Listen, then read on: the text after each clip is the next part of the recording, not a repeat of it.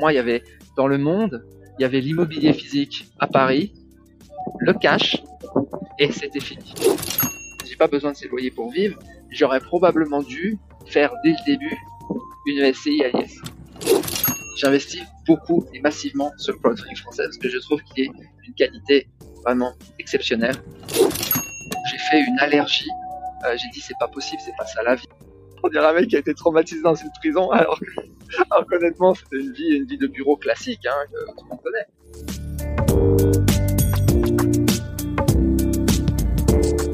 Bienvenue sur Discutons Imo, un podcast qui s'adresse à tous ceux qui veulent en apprendre davantage en immobilier, débutants comme confirmés.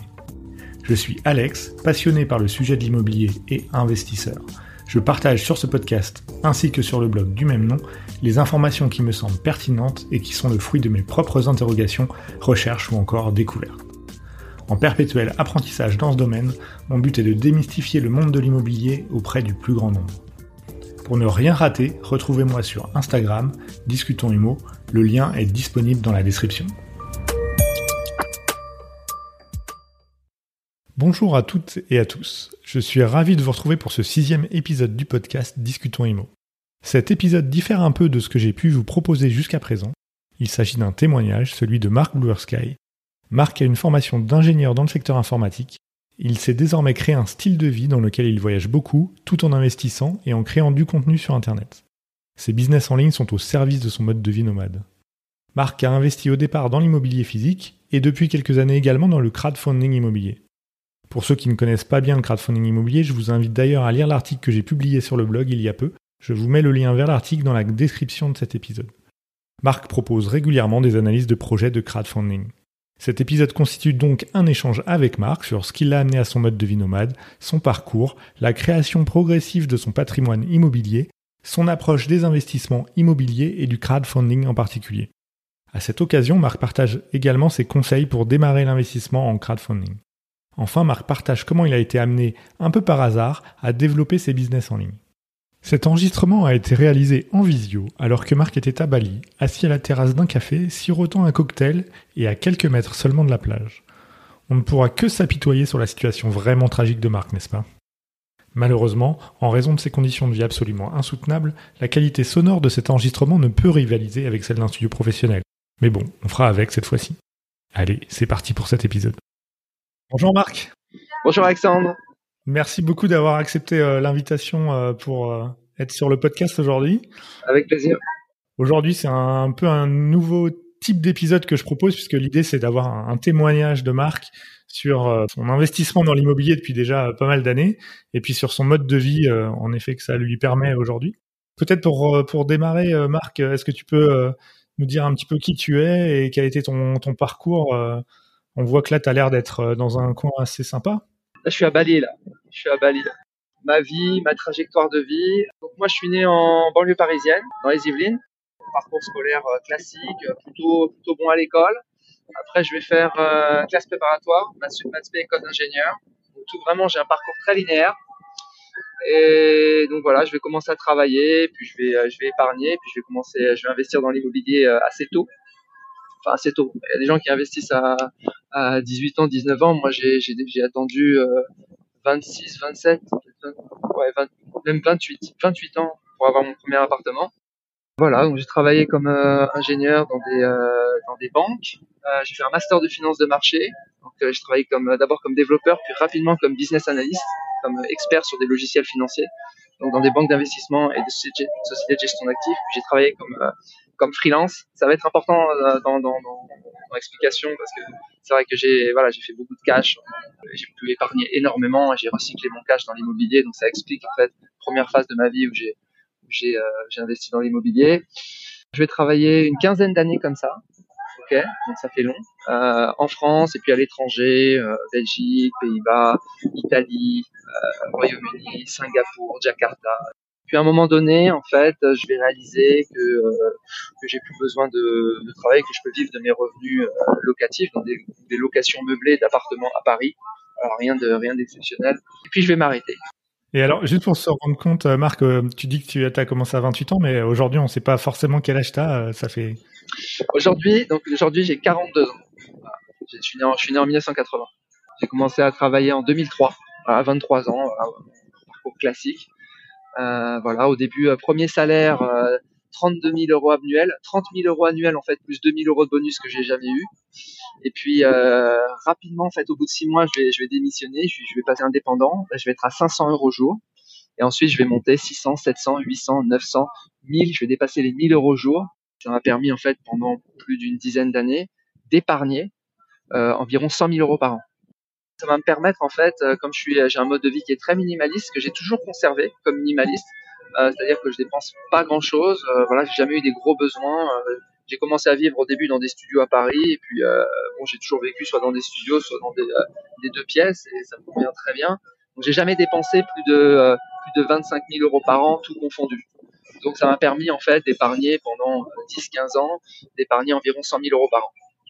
Ça explique beaucoup de choses en fait dans mon, dans mon, dans ma capacité d'épargne et dans ma capacité à investir massivement en fait euh, durant ces années dans de l'immobilier physique à Paris qui rapporte euh, presque rien, mais à l'époque je ne connaissais que ça. Voilà, j'étais parti dans ma tête, c'est l'immobilier physique, c'est les revenus, les revenus locatifs, c'est ça la rente, c'est ça les revenus passifs, c'est ça la liberté financière. Et j'ai investi dans un premier appartement, deuxième appartement, troisième appartement, quatrième appartement. Donc j'y suis allé à fond avec une exposition euh, massive en fait sur de l'immobilier, c'est-à-dire que j'avais le reste c'était du cash. À l'époque, j'avais pas d'action, j'avais pas de crowdfunding, j'avais pas d'ETF, j'avais pas de matières premières, j'avais pas, j'avais rien d'autre que ça.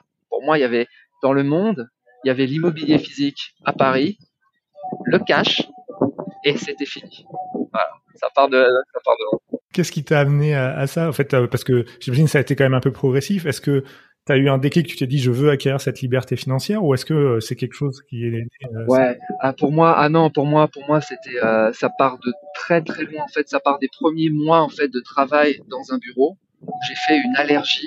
j'ai dit c'est pas possible, c'est pas ça la vie, on reste pas dans, dans, dans, dans un bureau à faire des choses qui sont inintéressantes. Savoir que moi je suis passionné par l'informatique, passionné par la finance et donc, je travaillais, je travaillais dans l'informatique financière. Donc, on va dire, mais t'as eu ce que tu voulais. Mais c'était horrible pour moi de travailler dans un bureau, de se sacrifier euh, sous lumière artificielle toute la journée comme ça, avec la petite pause déjeuner, le, la routine qui s'installe, etc. Donc moi, j'ai eu conscience que je me sacrifiais. Ok, j'étais, voilà, j'allais me sacrifier quelques années pour, je faisais mes petits calculs. Je pense que tout le monde en est au nombre à faire ces petits calculs en disant quand est-ce que je peux euh, arrêter de travailler, quand est-ce que je suis libre financièrement? Alors je comptais à l'époque, on était à, je pensais à 700 000, 800 000 euros de patrimoine, etc. Donc, et puis à un moment donné, t'atteins, t'atteins, c'est, t'atteins, tu vas taper le million. Et là, t'as, as tes revenus locatifs. Et puis là, se posent d'autres questions que j'avais pas du tout anticipées. Ok, d'accord. T'es libre financièrement et tu fais quoi maintenant? Ok, tu l'as atteint ta liberté financière et t'en fais quoi Et donc euh, ça, ça c'est ça, c'est arrivé autour de 2000, 2017. 2017, j'arrive à ces, à ces questions ont commencé à émerger et à se, à se poser pour moi. Parce qu'en 2017, donc tu étais encore salarié euh... Alors 2000, euh, on est en 2015, j'arrive à Singapour. 2017, je pars. Pour moi, c'est terminé. J'ai mes appartements à Paris, mes revenus locatifs. Je peux vivre tranquillement. Je pars en voyage, backpacking en Asie, parce que moi, j'aime bien les voyages, j'aime bien l'Asie du Sud-Est, etc. Donc, je pars, euh, voilà, je pars vivre ma vie de rêve, la vie que j'avais imaginée, qu'on imagine tous d'ailleurs, quand on se dit ah, je veux être libre, je pourrais faire ce que je veux. Bah, ce que je veux, c'est quoi? Bah, Pour moi, c'était vivre euh, voilà, toute l'année au soleil, sur la plage et compagnie. C'était ça, c'était ça le rêve. Donc, je l'ai fait. Et puis, il se passe des choses dans la tête, c'est que comme j'avais acquis une très grosse expertise dans mon domaine de, compétences dans l'informatique financière pour les banques d'investissement, bah, on me rappelle. On te rappelle et on te met euh, presque 1000 euros sur la table, 1000 euros par jour. Allez, j'ai accepté. La cupidité, la cupidité revient et tu te dis bah, c'est bon, allez, je repars pour 6 mois, un an et puis ensuite je repartirai en vacances, etc. Tu vois C'est tu dis bon, t'as pas besoin de cet argent, mais ça, ça permet pas de racheter encore un appartement, euh, de mettre du beurre dans les épinards, euh, voilà, on crache pas dessus. Ça c'est important que que ceux qui vont, qui veulent atteindre la, dépense financière, bah, vont gagner beaucoup d'argent, ils vont devenir très bons dans leur domaine, et on va les rappeler pour ça. C'est-à-dire le monde, les clients, les, on va dire mais non, mais on veut que tu reviennes et on est prêt à te payer cher pour ça. Donc j'ai, je suis reparti travailler à Amsterdam, etc. Puis j'ai re-arrêté, puis après, il y a eu le Covid, etc. Donc j'ai passé le Covid à Singapour, mais pour rester à Singapour avec les questions de visa, donc les questions administratives, bah, c'était plus simple de prendre un permis de travail, donc reprendre un travail, quitte à ne rien faire, etc. et à re-être payé, etc. Et puis, donc il se passe toute cette, donc, toute cette phase, et puis à un moment donné, il y a 4-5 ans en, parallèle, je commence à monter euh, des business en ligne, par un total hasard en fait. Et là, je tombe dans un truc totalement euh, que j'avais pas du tout prévu. Donc d'abord sur un logiciel comptable euh, pour faire sa comptabilité des locations meublées euh, non professionnelles, professionnelles, SI, ALIS, etc. Donc simplement des choses que je faisais pour moi, je, commence à les partager sur YouTube. Et là, par hasard, par le plus grand des hasards, euh, ça devient un énorme business. Ça devient un gros, gros business. Et ça a commencé comme ça, la chaîne YouTube. Après, il y a eu le site web du logiciel comptable. Et puis après, il y a eu le crowdfunding, les analyses de crowdfunding qui est devenu aussi un gros business euh, de, d'affiliation, de, parrainage et de, de découverte d'investissement. Donc c'est parti dans une direction totalement inattendue. Et aujourd'hui, en fait, euh, bah, je mène cette vie. C'est-à-dire, bah, je pourrais tout arrêter et vivre de mes revenus passifs, que ça soit maintenant j'ai aussi des dividendes voilà, j'ai pas simplement je, je, touche même pas en fait au, loyer que je perçois de, de l'immobilier, je touche même pas aux revenus de crowdfunding, je touche presque à rien en fait. Je, simplement avec les, les, les, revenus du business, ça couvre largement en fait mes, mes, mes, dépenses. Donc je suis redevenu en fait un travailleur, mais cette fois-ci un entrepreneur, c'est-à-dire euh, tu peux, euh, voilà, je peux vivre n'importe où, je peux travailler n'importe quand. Aujourd'hui, voilà, j'ai cette vie. Après, tu me, tu me réinterviews dans 3-4 ans, ça se trouve, ça sera carrément autre chose. Mais aujourd'hui, voilà, j'ai cette vie plutôt de gars qui fait des business en ligne. Ça me passionne un petit peu, cette histoire, depuis maintenant 4-5 ans. Alors au début, je faisais ça en même temps, justement, que, que mon travail de salarié. Et puis à un moment donné, c'est tellement passionnant que, euh, et puis ça, et puis ça rapporte aussi que finalement, tu te dis bon, allez, allons, allons à fond dessus. Euh, c'est tellement génial que c'est ce que j'aurais dû faire depuis le début. D'ailleurs, si je devais réécrire toute mon histoire, je prendrais un risque supplémentaire en partant directement sur des business en ligne. Je pense qu'aujourd'hui, j'en serais arrivé beaucoup plus loin que, que, que ce que j'ai fait, qui est déjà pas mal, mais je serais arrivé beaucoup plus loin. Parce qu'il y a la passion en plus. Il y a le, voilà, la motivation en plus, alors que sinon, moi, tous les jours, euh, aller travailler au bureau, euh, j'y allais, euh, j'y allais à reculons. Ouais, mais c'est peut-être ça qui t'a donné aussi euh, cette euh, niaque pour euh, tes business en ligne. Peut-être que tu serais pas passé par la case salariat, t'aurais pas t'aurais pas développé le business de la même façon. Complètement, complètement. Je le dis souvent, euh, je le dis parfois dans, dans, dans mes vidéos, c'est vraiment, euh, j'appelle ça, je crois, l'énergie de la haine en fait, l'énergie de, la nausée en fait, le, rejet. Il y en a qui font les choses par amour, mais moi, c'est que quand j'ai découvert les business en ligne, ça a tellement contrasté par rapport à l'horreur. On dirait un mec qui a été traumatisé dans une prison, alors honnêtement, c'était une vie, une vie de bureau classique, hein, que tout le monde connaît j'ai dû passer par ces années de voilà j'aurais pu finir en dépression euh, en, en, en board-out en ben, j'aurais pu terminer euh, voilà j'ai pas dit burn-out hein, j'ai dit board-out parce que je m'ennuyais beaucoup plus que je ne travaillais et finalement effectivement ça m'a donné un peu la niaque comme tu dis ouais, pour, euh, pour faire autre chose et on comprend à travers ce que tu dis que finalement ton objectif c'est pas c'est pas de glander puisque finalement ton maintenant business en ligne te prend sans doute pas mal de temps à développer, même si ça te passionne. Donc finalement, tu cherchais pas à atteindre la retraite euh, avant l'heure euh. Alors, faut complètement. Euh, ça, c'est un point un point important aussi, je pense que toutes les personnes, je sais pas, qui vont regarder cette vidéo, qui, veulent atteindre l'indépendance financière, la liberté, etc.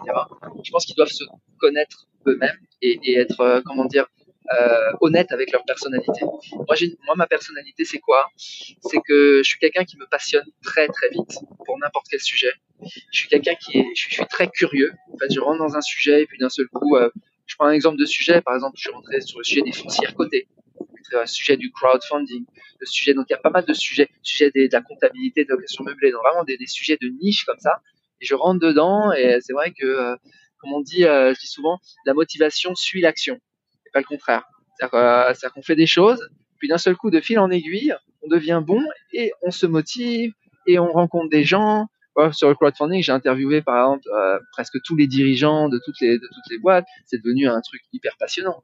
Et donc, moi, je suis quelqu'un de travailleur, de passionné, de curieux. C'est-à-dire que si tu me laisses tout seul, d'ailleurs, quand j'étais dans ma phase de vacances où je ne faisais rien, en réalité, ça continuait de tourner dans ma tête et c'est pas surprenant finalement que c'est à ce moment-là que j'ai commencé à développer des business. Au début, la première version du site web de objectif-renta.com, j'avais fait sur mon smartphone pour dire le truc, tu vois. C'est-à-dire que j'étais là en train de coder au Laos, j'étais en vacances au Laos, et non, j'ai envie de coder encore, j'ai envie de faire un peu d'informatique. Donc ouais, je suis un peu comme ça, je suis pas un mec, tu le laisses, il va dégénérer, euh, je sais pas, dans des trucs, euh, faire des, la fête toute la journée, boire de l'alcool, sombrer dans la drogue ou autre. Il va pas sombrer. je suis un mec extrêmement discipliné. Je me lève tous les jours, je suis levé tous les jours, euh, lundi au dimanche, je suis levé tous les jours à 6 heures du matin. Je suis extrêmement réglé. Quoi. et pourtant, personne me dit, va te lever, va au travail. Si, tu veux bien, euh, Marc, euh, je veux bien revenir sur. Euh, donc, tu parlais de tes investissements. Tu disais que tu avais donc démarré avec de l'investissement en immobilier physique. et donc, de ce que je comprends, tu, tu as eu et tu as essentiellement des appartements uniquement à Paris, c'est bien ça? C'est ça. Donc, j'ai des appartements à Paris. le plus petit, en fait, c'est que des studios. Le plus petit fait 26 mètres carrés et le plus grand 37 ou 38 mètres carrés c'est que des studios. Alors pour Paris, il faut savoir un truc, c'est que déjà 27 mètres carrés, c'est déjà des, grands studios. Les studios à Paris commencent à 14 mètres carrés, 15 mètres carrés. Voilà, ils sont situés euh, dans le 16e arrondissement et j'en ai un dans le 15e arrondissement. Pourquoi que Paris? C'est parce que à cette époque, tu avais une connaissance du marché qui était limitée finalement à celle de Paris et tu t'es dit bah j'y suis, j'investis là. C'est parce que mes parents ont fait de l'immobilier locatif à Paris et que j'ai vu que ça marchait moi je suis euh, voilà quelque chose qui marche, je reproduis. Donc euh, j'ai fait comme eux. Ça a marché pour eux pendant euh, toute leur vie. Et j'ai commencé, j'ai vu que ça marchait pour moi. J'en ai fait un, ça marche. J'en ai fait deux, ça marche. Bon bah ça marche quoi. Ça marche. Attention, hein, c'est pas encore une fois, je le dis souvent, c'est pas c'est pas avec ça. j'ai un rendement locatif qui est de 2 ou 3 hein. C'est vraiment c'est misérable. Mais chaque loyer sur chaque appartement, c'est à peu près 1000 euros quand même. Mais la Paris a pris tellement, euh, enfin, il a tellement pris tellement de valeur que rapporté au prix à la valeur du bien, bah, le rendement locatif, il est, il est juste très faible. Sachant que c'est des investissements que tu as fait euh, via financement bancaire ou c'est des choses que tu as pu acheter cash et auquel cas euh, c'est un peu plus intéressant? Non, les, les, les, trois derniers, je les ai achetés cash. Juste le premier, je l'ai acheté avec financement bancaire, mais j'ai remboursé au bout de quelques années, genre 4 ans, 5 ans, j'avais déjà remboursé là, il y en a qui sont en train de se dire, mais c'est une blague, on nous a dit de faire le contraire, déjà, de prendre le maximum de financement, etc. Ça, c'est un autre sujet, c'est un autre débat. Moi, je veux bien répondre à, je veux bien répondre à tout ça. Euh, moi, pour moi, l'immobilier, c'est du, comment je l'ai vu pour moi, c'est du recyclage de cash. Du recyclage. On a du cash, on le met dans l'immobilier, surtout à Paris, c'est un peu de la valeur refuge. Et euh, voilà, ça a été très résistant. On l'a vu durant les différentes crises, quand même. Ça a bien, ça bien bien résisté durant la crise du Covid, par exemple. Euh, donc, euh, donc voilà. Et puis ça rapporte un petit peu. C'est des achats de patrimoine. Ça, rapporte un petit peu. On a des locataires de qualité. Il y a beaucoup de demandes. Il y a une grosse liquidité du marché. Ça a pas mal d'avantages. Et pour ceux qui se disent, avec tout ce cash, tu aurais pu réemprunter et avoir aujourd'hui beaucoup plus d'appartements, c'est vrai mais un vrai débat parce qu'après plus on a d'appartements et plus il faut gérer. Déjà plusieurs appartements à distance, c'est très difficile. Moi je les gère à distance seul, sans agence. Donc je te raconte pas à 10 000 km, c'est chaud. Il y en a qui vont me dire bah t'as qu'à prendre une agence, gros malin. Oui, bah, sauf qu'une agence ça coûte de l'argent et c'est pas forcément euh, très efficace. Donc euh, bon voilà, j'ai fait comme ça. Et alors après, qu'est-ce qui t'a amené? Donc là, tu as arrêté l'achat en immobilier physique? Ouais, ouais, j'ai arrêté. Alors, alors j'ai arrêté pour une autre raison aussi, c'est qu'après, euh, si je rachète par exemple un cinquième, par exemple, hein, après il y a une question d'exposition. C'est-à-dire quand on fait, euh, quand, on, quand on arrive à, un certain patrimoine, ça les, ça, les petits patrimoines ne voient pas. Les gens qui ont euh, 50 000 euros, 100 000, 200 000, 300 000, ils voient pas ça. Et quand on arrive à des patrimoines plus gros, en fait, il y a une question de diversification. On va pas tout mettre dans l'immobilier. Et on va pas tout mettre dans l'immobilier physique. Et on va pas tout mettre dans l'immobilier physique à Paris c'est hyper concentré en fait. Donc c'est hyper risqué. Donc ça c'est première raison. Deuxième raison, c'est des raisons de, taxation à deux niveaux. D'abord parce que après à partir de 1 million 3, en fait on passe sur les tranches de l'IFI. Alors il y a une décote sur le quand on fait de la location, une décote de 20% machin, et quand même tu vas aller taper des tranches de l'IFI.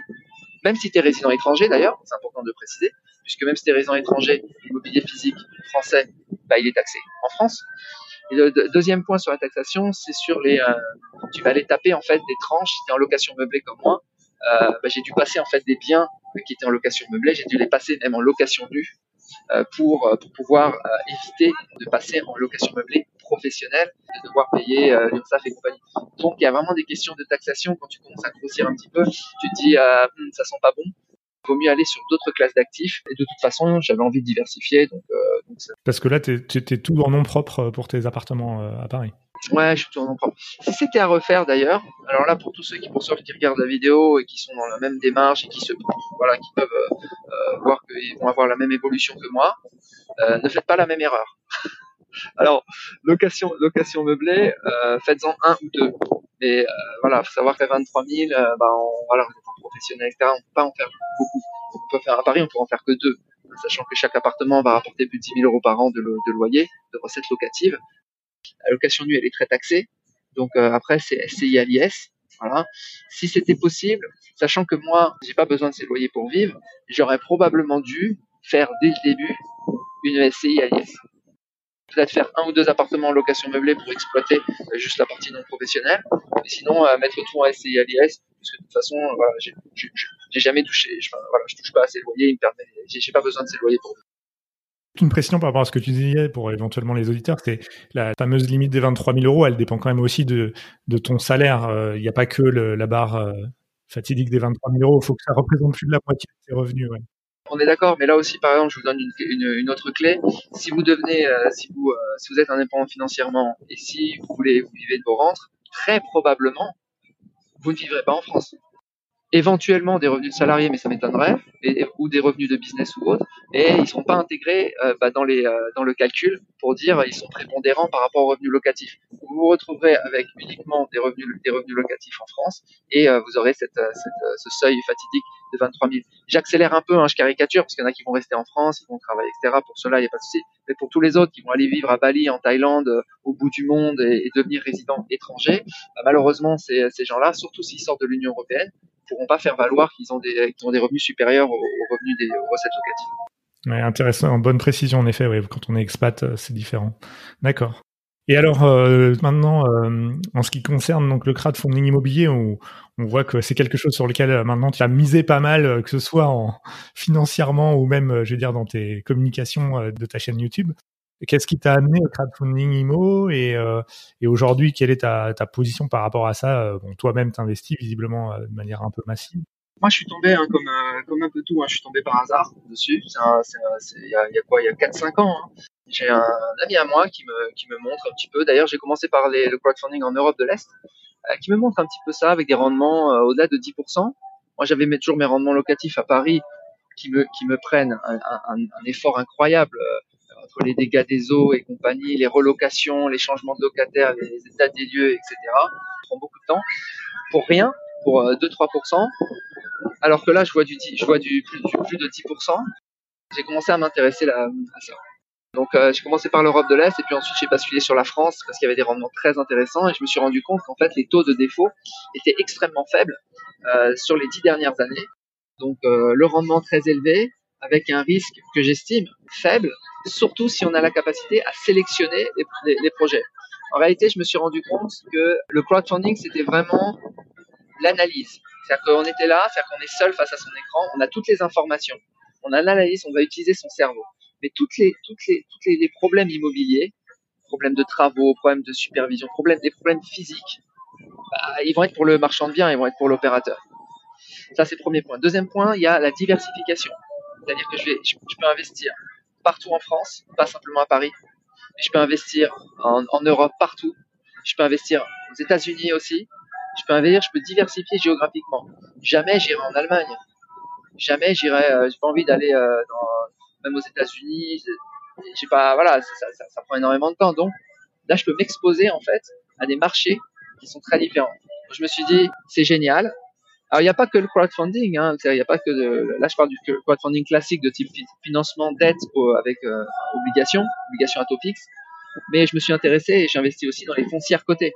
En gros, euh, voilà, on est, on est actionnaire de grosses sociétés immobilières, etc. Donc, tout ça, ça m'a vraiment intéressé parce que c'est l'immobilier, mais qu'on peut gérer depuis la plage, depuis son ordinateur. Il n'y a pas toutes les galères de l'immobilier physique. J'en ai cité quelques-unes et les propriétaires sont vraiment ciblés en France on a vu par exemple moi en Paris la taxe foncière qui a explosé, qui a doublé, pour aboutir à quoi à la fin À des poubelles euh, qui brûlent dans Paris. Euh, c'est pour ça, ça que j'ai payé. Euh, c'est du délire. Ou bien avec les, les, les, le, le, risque des, des, des, impayés, le risque des squats, le risque des, des... bon bref, il y a plein de, il y, a beaucoup de risques que j'ai pas retrouvés dans le crowdfunding où là on participe à des projets de marchand de biens et de promotion immobilière. Donc je me suis un peu passionné par ça. Je fais très attention à mes investissements. Je suis pas un peu, je suis pas foufou. J'investis très peu. Et puis euh, et puis je monte en puissance. Donc là, au moment où on fait cette vidéo, donc en début d'année, en fait, j'étais, j'avais fait un point, j'étais à 50 000 euros investis. Donc on voit que c'est ridicule par rapport à mes investissements en immobilier physique. Et voilà, je, je suis pas une page vierge. Voilà, j'investis d'abord sur d'autres trucs. Et là, je dois être, au moment où je fais cette vidéo, je dois être à 70 000, 80 000. Et j'ai pour vocation d'arriver à 100 000 et peut-être même de doubler chaque année. 100 000, 200 000, etc. De toute façon, j'investis plus dans l'immobilier physique. Donc j'investis ailleurs principalement marché action, euh, action ETF, je fais beaucoup de, DCA. Donc là, j'ai un portefeuille qui est euh, autour de 500, 500 000. Sur le crowdfunding, euh, parce que bon, comme tu disais, tu as commencé il y, a, il y a quelques années où c'était encore un peu le, début, on va dire, de toutes ces plateformes qui sont nées. Euh, qui faisait d'autant plus attention à la sélection euh, des dossiers. Euh, il y avait une demande qui restait limitée aussi par rapport aux investisseurs qui investissent en crowdfunding. Maintenant, ça s'est quand même pas mal démocratisé. Il y a de plus en plus d'investisseurs qui veulent investir et on le voit avec certaines plateformes, c'est devenu assez compliqué, ça se passe en quelques secondes parfois. Euh, en plus de ça, il y a la hausse des taux, il y a de l'inflation, on voit qu'il y a un certain nombre de marchés euh, en Europe euh, où visiblement bah, les, les, marchands de biens et les promoteurs ont un peu de mal à, à écouler aussi euh, ce, qui, ce qui est mis sur le marché. Euh, moi, je constate même à titre perso quelques défauts et quelques euh, retards. Est-ce que, enfin, quelle est ta position par rapport à ça? Est-ce que tu crois que le crowdfunding pour à court terme et à moyen terme, c'est encore quelque chose de viable pour quelqu'un qui voudrait se lancer maintenant ou il y a une pause à faire sur le crowdfunding actuellement quand même? Tu as l'air de dire que tu vas remettre encore au pause, donc c'est plutôt sans doute confiant, mais Ok, c'est une bonne question. Euh, alors moi, je reste, euh, je reste très optimiste, euh, mais je sais que tout le monde n'est pas optimiste. Hein. Certains disent effectivement les taux remontent, il risque d'y avoir des défauts, etc. Alors il y a un phénomène, il y a, il y a plusieurs choses. première chose, c'est que je pense que sur le sur le crowdfunding et sur les projets de type marchand de biens, en fait, il y a toujours des opportunités, quel que soit le contexte de marché. Alors pourquoi? Parce que les marchands de biens, ils ont des stratégies, ils ont des réseaux, ils ont des, ils arrivent parfois à acheter des biens euh, en dessous de, voilà, en dessous du prix de marché, parfois très complètement off market. Parfois, ils sont à 50%, 50% en dessous du marché. Comment ils font? Ils ont des réseaux, des problèmes de succession, des problèmes de d'indivision, de, des problèmes de, et donc, ils ont aussi des réseaux pour revendre, etc. Donc, y a toujours, il y aura toujours des bonnes affaires il y a toujours des bonnes affaires à faire, quel que soit le contexte de marché. Ça, c'est le premier point. Deuxième point, c'est que euh, nous, en tant qu'investisseurs, on a toujours la possibilité d'être euh, vigilant par rapport à nos critères de sélection. Donc, euh, je pense par exemple, euh, on peut, avoir des investisseurs qui ne prennent que des projets avec des hypothèques de première rang, par exemple tout le reste, donc c'est-à-dire qu'ils éliminent à peu près les 70% du, euh, du marché du crowdfunding. Ils restent sur les 30% des projets qui ont que des hypothèques de premier rang. Ils peuvent même aller plus loin, où ils se disent bah, l'hypothèque doit couvrir les 90% de mon capital. Ils vont trouver des projets. Alors c'est sûr, il va falloir se battre un petit peu parce que ça va être les meilleurs projets, donc il va y avoir du monde dessus. Mais ce, travail d'aller rechercher des meilleurs projets avec les meilleures garanties, ça fait qu'il y aura toujours, voilà, on a toujours la possibilité de trouver des projets. Alors après, est-ce que si c'est plus risqué, est-ce que les taux vont monter? Certains pensent aussi que des taux sur le crowdfunding, dans des périodes justement où c'est euh, plus risqué, euh, les taux devraient, monter. Je sais pas. En tout cas, à aujourd'hui, euh, je reste, optimiste. Peut-être naïf, mais pour le moment, pas de souci. Et t'as pas constaté, toi, sur tes propres investissements, pour l'instant, un taux de défaut ou un taux de retard qui est quand même pas mal monté ces derniers mois on a constaté des retards sur, par exemple, la plateforme Estate Guru. On a constaté des retards. Euh, sur euh, d'autres plateformes, sur euh, Club Funding, je crois pas qu'on ait constaté des retards significatifs ou des défauts. Il y a des plateformes qui n'ont aucun défaut hein, depuis depuis 10 ans quand même. Je suis même surpris qu'on n'ait pas plus de défauts et plus de retards. Quand il y a des retards, là, euh, on a des communications des plateformes. Donc toutes ne communiquent pas très bien, toutes euh, mais elles expliquent pourquoi. On essaie de comprendre pourquoi. C'est normal d'avoir des retards. C'est normal d'avoir euh, dans des projets qui durent parfois deux ans, dans les constructions, les travaux prennent du retard. Vous faites construire sur de l'immobilier physique, vous faites construire votre maison, vous allez aussi peut-être avoir des retards, trois à six mois de retard sur la construction de votre, maison. Bah, c'est le même principe. Donc je suis pas inquiet sur les retards, sachant que les intérêts continuent de couvrir sur les retards. Par contre, on a les statistiques. Ça, c'est pour, pour c'est important aussi d'avoir des plateformes qui sont régulées. Par exemple, moi, j'aime bien le crowdfunding français parce que c'est régulé en France. Il y a une communication, il y a les statistiques, il y a les performances qui sont sur le site, qui sont publiées. Tout est, euh, voilà, les, les, c'est données publiques. Il y, a, une publication des résultats. Donc, on, peut vraiment rentrer dans le détail des analyses, dans, le détail euh, euh, des sociétés. Et donc, il faut analyser les. et puis, si une plateforme elle a trop de retard, si une plateforme elle a trop de défauts, faut, il faut partir tout simplement.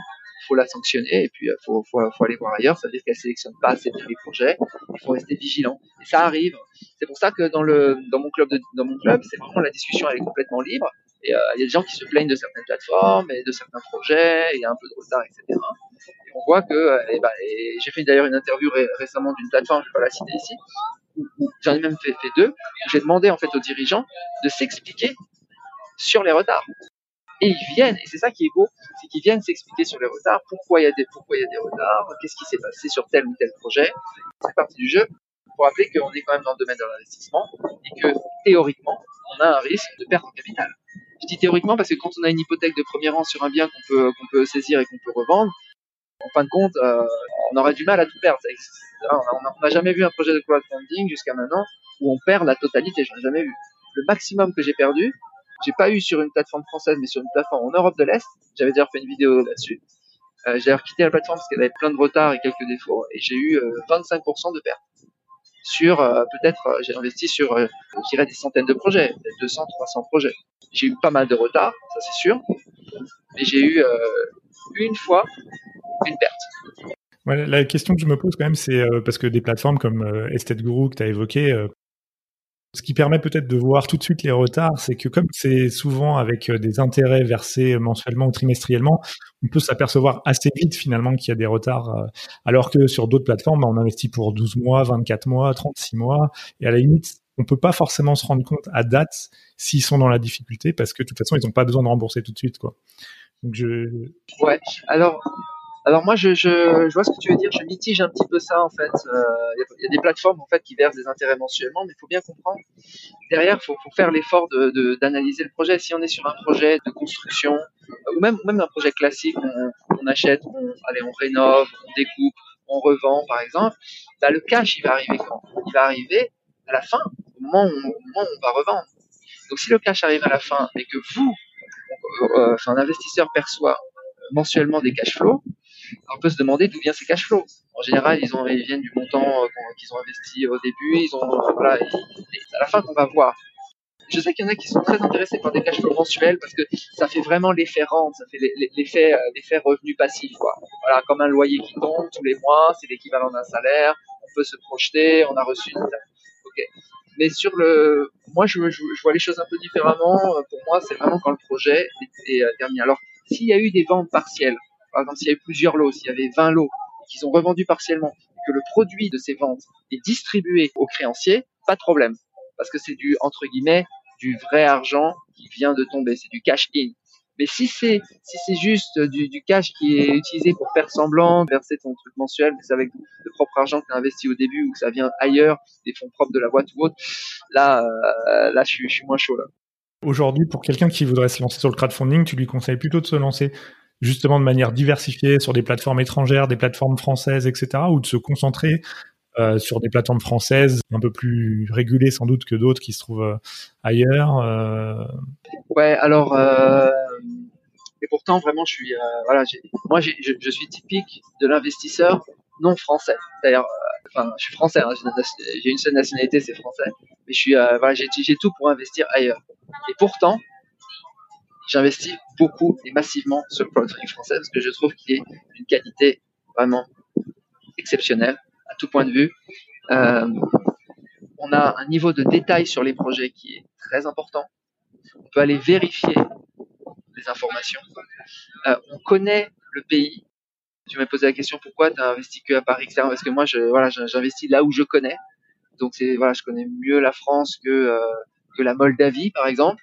Donc, euh, je sais aller rechercher euh, les différents prix, etc. Donc, j'ai des, références. Pour moi, c'est très important.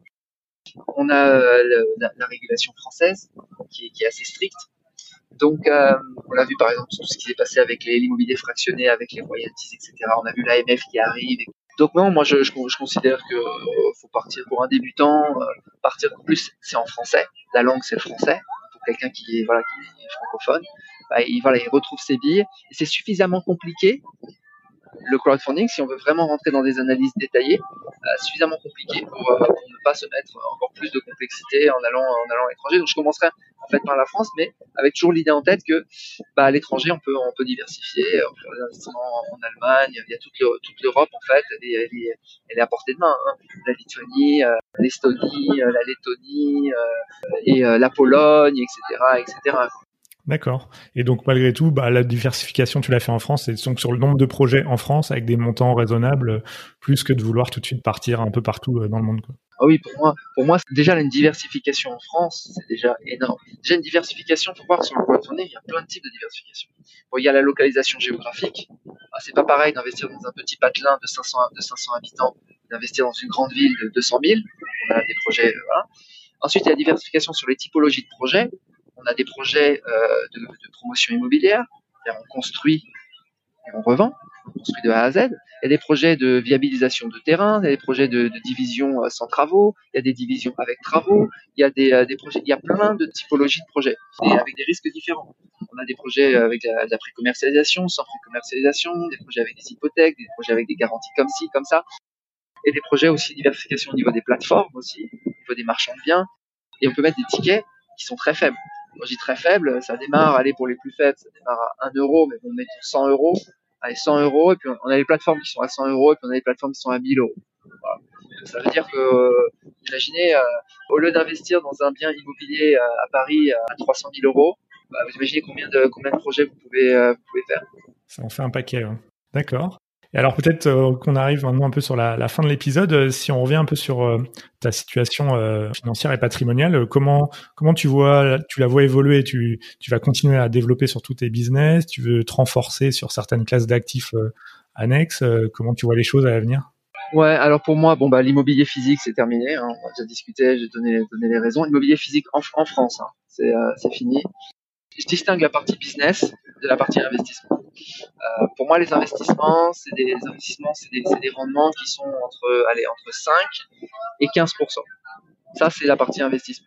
Si vous arrivez à faire des rendements euh, au-delà de, au-delà de 20%, comme je dis, euh, je dis souvent sur ma chaîne, c'est que vous avez probablement un lien de parenté avec Warren Buffett, puisque c'est le numéro 1 au monde et il fait pas plus de 20% par an. Si vous arrivez à faire du 20% en récurrent, appelez, appelez votre oncle Warren, parce que bravo déjà du 10%, c'est génial. Donc ça, c'est la partie investissement. La partie investissement, c'est moi, c'est massivement ETF actions. Ça, c'est mon portefeuille d'actions. J'investis beaucoup dessus, tous les mois en DCA et le crowdfunding. Aujourd'hui, j'ai vraiment ces, ces deux pôles qui sont en phase de, en phase de croissance. Je ferme pas la porte à, à de l'immobilier physique, mais si j'en refais, ce sera ailleurs qu'en France pour euh, diversifier. Mais bon, hein, vous savez, enfin voilà, je peux rentrer dans les détails, mais en Asie, etc. Il n'y a, a, rien d'évident. Et moi, j'achète dans l'immobilier physique quand je suis, euh, quand je connais l'endroit, quand je maîtrise la langue, quand je maîtrise l'administration, quand je maîtrise la fiscalité. Je suis pas, euh, je suis pas un mec. je vois des gens qui arrivent dans des pays qui achètent. Hein, moi, je suis pas comme ça. Donc ça, c'est pour la partie investissement. Mais la, majeure partie de mon temps, en fait, je passe sur mes, mes business en ligne, qui sont vraiment mon, activité de tous les jours. Il y a à la fois la partie euh, création, créativité, etc. Donc, euh, donc ça, c'est quelque chose qui m'intéresse beaucoup et, euh, et, que je, et que je continue et que je développe. Il y a la chaîne YouTube, il y a les sites web, puis d'autres petits réseaux, réseaux sociaux à droite à gauche. Voilà, ça prend de l'ampleur doucement, mais c'est vrai que ça prend du temps et puis c'est voilà, passionnant et c'est c'est aussi, il faut le reconnaître, ce qu'il y a de plus rémunérateur. Et, souvent, je dis, euh, alors que sur les investissements, on va faire du, voilà, du 10, allez, maximum 15%, sur des business en ligne, là, euh, il n'y a aucune limite. Vous pouvez faire plus 100%, plus 200%, plus 5000% euh, en un an. Euh, bah, parce, que, parce que vous avez quelque chose qui explose. Et ça, c'est... Je pense que j'étais fait pour ça à la base. Mais je suis rentré avec les études, etc. On arrive dans le salariat, on rentre on suit tout un chemin qui est tout tracé. Et puis à un moment donné, bon bah voilà, j'ai basculé. Il y en a qui basculent, il y en a qui basculent pas. Mais euh, ce qui est bien avec les business en ligne aussi, c'est que on peut les faire en, side business, on peut faire à côté. pouvez être salarié, etc. ou indépendant. Vous avez votre activité de tous les jours, votre routine, et à côté, vous démarrez quelque chose. Et là, vous voyez. Puis dès qu'il y en a un, dès que vous voyez que les business en ligne, en fait, bah, ils prennent, euh, ils prennent de l'ampleur. Et à un moment donné, à vous poser la question. Euh, est-ce que je bascule, est-ce que je bascule et puis, euh, on n'en a peut-être pas trop parlé aujourd'hui, mais je crois que pour toi, c'est important aussi d'avoir un équilibre. Tu, tu fais pas mal de choses à côté tu consacres pas toute ta journée, je crois, à tes business, quoi. non, vraiment, honnêtement, honnêtement, je le fais. Euh, c'est pas du tout en mode routine. C'est-à-dire qu'il y a des, journées, je peux travailler euh, sur mes business une heure. Il y a des, autres, d'autres journées, je peux travailler euh, 10 heures dessus. Euh, donc, euh, j'ai aucune, totalement flexible. J'ai aucun horaire. Donc, moi, ce que j'aime en fait, c'est, c'est vraiment la vie. Donc là, par exemple, je suis à, à Bali. Voilà, j'ai un visa long terme à Bali, donc je reste, ici. Avant, j'étais à Singapour, où je suis resté deux ans et demi, etc. Donc pour moi, le, le, les business sont au service d'un style de vie. Pour moi, euh, voilà, je vais pas envoyer de, de fusée dans l'espace. Je suis pas Elon Musk. Euh, je vais pas inventer des trucs. Je vais pas, je vais pas sauver l'humanité. Donc euh, pour moi, c'est vraiment le style de vie. Ça veut dire quoi style de vie? Ça veut dire que je mets un cadre autour de moi qui est celui qui me convient, c'est-à-dire pour moi, hein, je parle pour moi, euh, pas d'hiver, jamais d'hiver, jamais de froid, jamais de si je peux euh, pas de pas de pas de pluie. Euh, j'étais à Tenerife avant euh, il n'y avait pas de pluie. Bon là il y a de la pluie en Asie du Sud-Est. Mais voilà c'est créer créer le cadre créer le cadre. Parce que l'enthousiasme l'enthousiasme qu'on a et l'énergie qu'on a c'est énormément lié en fait au cadre moi si j'aime bien voyager j'aime pas rester dans un seul endroit je passe deux semaines, trois semaines, un mois dans un endroit, je bouge, je vais sur une île, je change, etc. Une vie un peu comme ça nomade. Mais c'est pas pour tout le monde, hein. c'est pas pour vendre ce, ce, style de vie, parce que c'est pas pour tout le monde. Si votre style de vie c'est de rester dans une maison et d'être tranquille, il y a vraiment aucun souci. Et c'est de vous dire, idéalement, quel est le style de vie que je veux, quel est l'endroit où je veux vivre, comment je veux vivre, et les business que je fais, qui sont passionnants, etc., doivent être pour moi au service de ce style de vie. On s'achète en fait ça. Je me suis acheté quoi? Je me suis libéré du. Euh, par exemple, j'ai pas, j'ai plus de réunions, par exemple. Des réunions tous les jours. Euh, vous avez une réunion dans votre calendrier, vous êtes obligé d'y aller. J'ai plus ça. J'ai plus le matin, je dois aller travailler, etc. Si j'ai envie de travailler à, à 3 heures du matin, je travaille à 3 heures du matin ou à minuit, etc. Je fais absolument ce que je veux. Si je veux arrêter de travailler pendant un mois, bah, j'arrête de travailler pendant un mois. J'aurai les conséquences de ça conséquences, c'est que ça va moins se développer, etc. Mais je pourrais blâmer personne. Vous avez des résultats que vous méritez, bons comme mauvais. Et ça, c'est beau parce que vous affrontez en fait une réalité. Vous n'êtes pas en train d'avoir un boss qui vous dit euh, t'as mal travaillé, t'es nul, tu vas pas avoir de bonus, alors que toi tu penses que t'as bien travaillé. Là, c'est pas là la réponse, tu l'as. La réponse en tant que créateur de contenu, bah, c'est euh, les gens qui te voilà, ils trouvent tes, tes, ton euh, euh, bien ou nul et voilà, c'est eux, qui décident. Hein, c'est pas tu peux pas aller scander sous, les toits que ce que tu as fait c'était génial alors que les gens n'ont pas aimé. Mais tu as une liberté. Tu peux tester, tu peux tenter, tu peux faire ce que tu as envie. Très bien. Bah écoute, euh, merci beaucoup Marc d'avoir partagé avec nous euh, tout ça. Euh, Est-ce que tu peux peut-être indiquer euh, comment les gens euh, peuvent, pour ceux qui te connaissent pas déjà, retrouver un peu tout ce que tu as dit, ta chaîne YouTube et ton site? Sur le, euh, bah, la chaîne YouTube, hein, c'est, euh, enfin, vous tapez euh, Marc mettra peut-être un lien ou euh, mettra le nom quelque part en dessous de la vidéo ou autre. Marc et dans les vidéos, vous allez retrouver le site, mon site d'investissement objectif-renta.com. Ce qu'on essaye de faire en fait, c'est des, je dis on parce qu'on est plusieurs maintenant, c'est de faire des analyses de projets de crowdfunding. C'est-à-dire qu'on est, on, va analyser les projets. Donc ça, c'est intéressant pour les ceux qui arrivent, qui veulent comprendre bah, ils peuvent aller gratuitement en fait voir toutes les analyses de, euh, de, crowdfunding, comment on analyse et quelles notes on met. Et ils peuvent, ce qui, ce qui est top, c'est qu'ils peuvent, les gens peuvent voter pour déterminer si le projet est bon ou pas. donc, euh, j'ai aussi un club sur, euh, sur Telegram. Justement, on peut échanger et parler. Tout le monde peut, s'exprimer librement. L'objectif, c'est des analyses indépendantes. C'est-à-dire, on n'est pas en train de faire de la promotion euh, d'un projet, d'une plateforme, parce que la plateforme, euh, elle va nous payer ou, autre. L'objectif, c'est d'être totalement indépendant.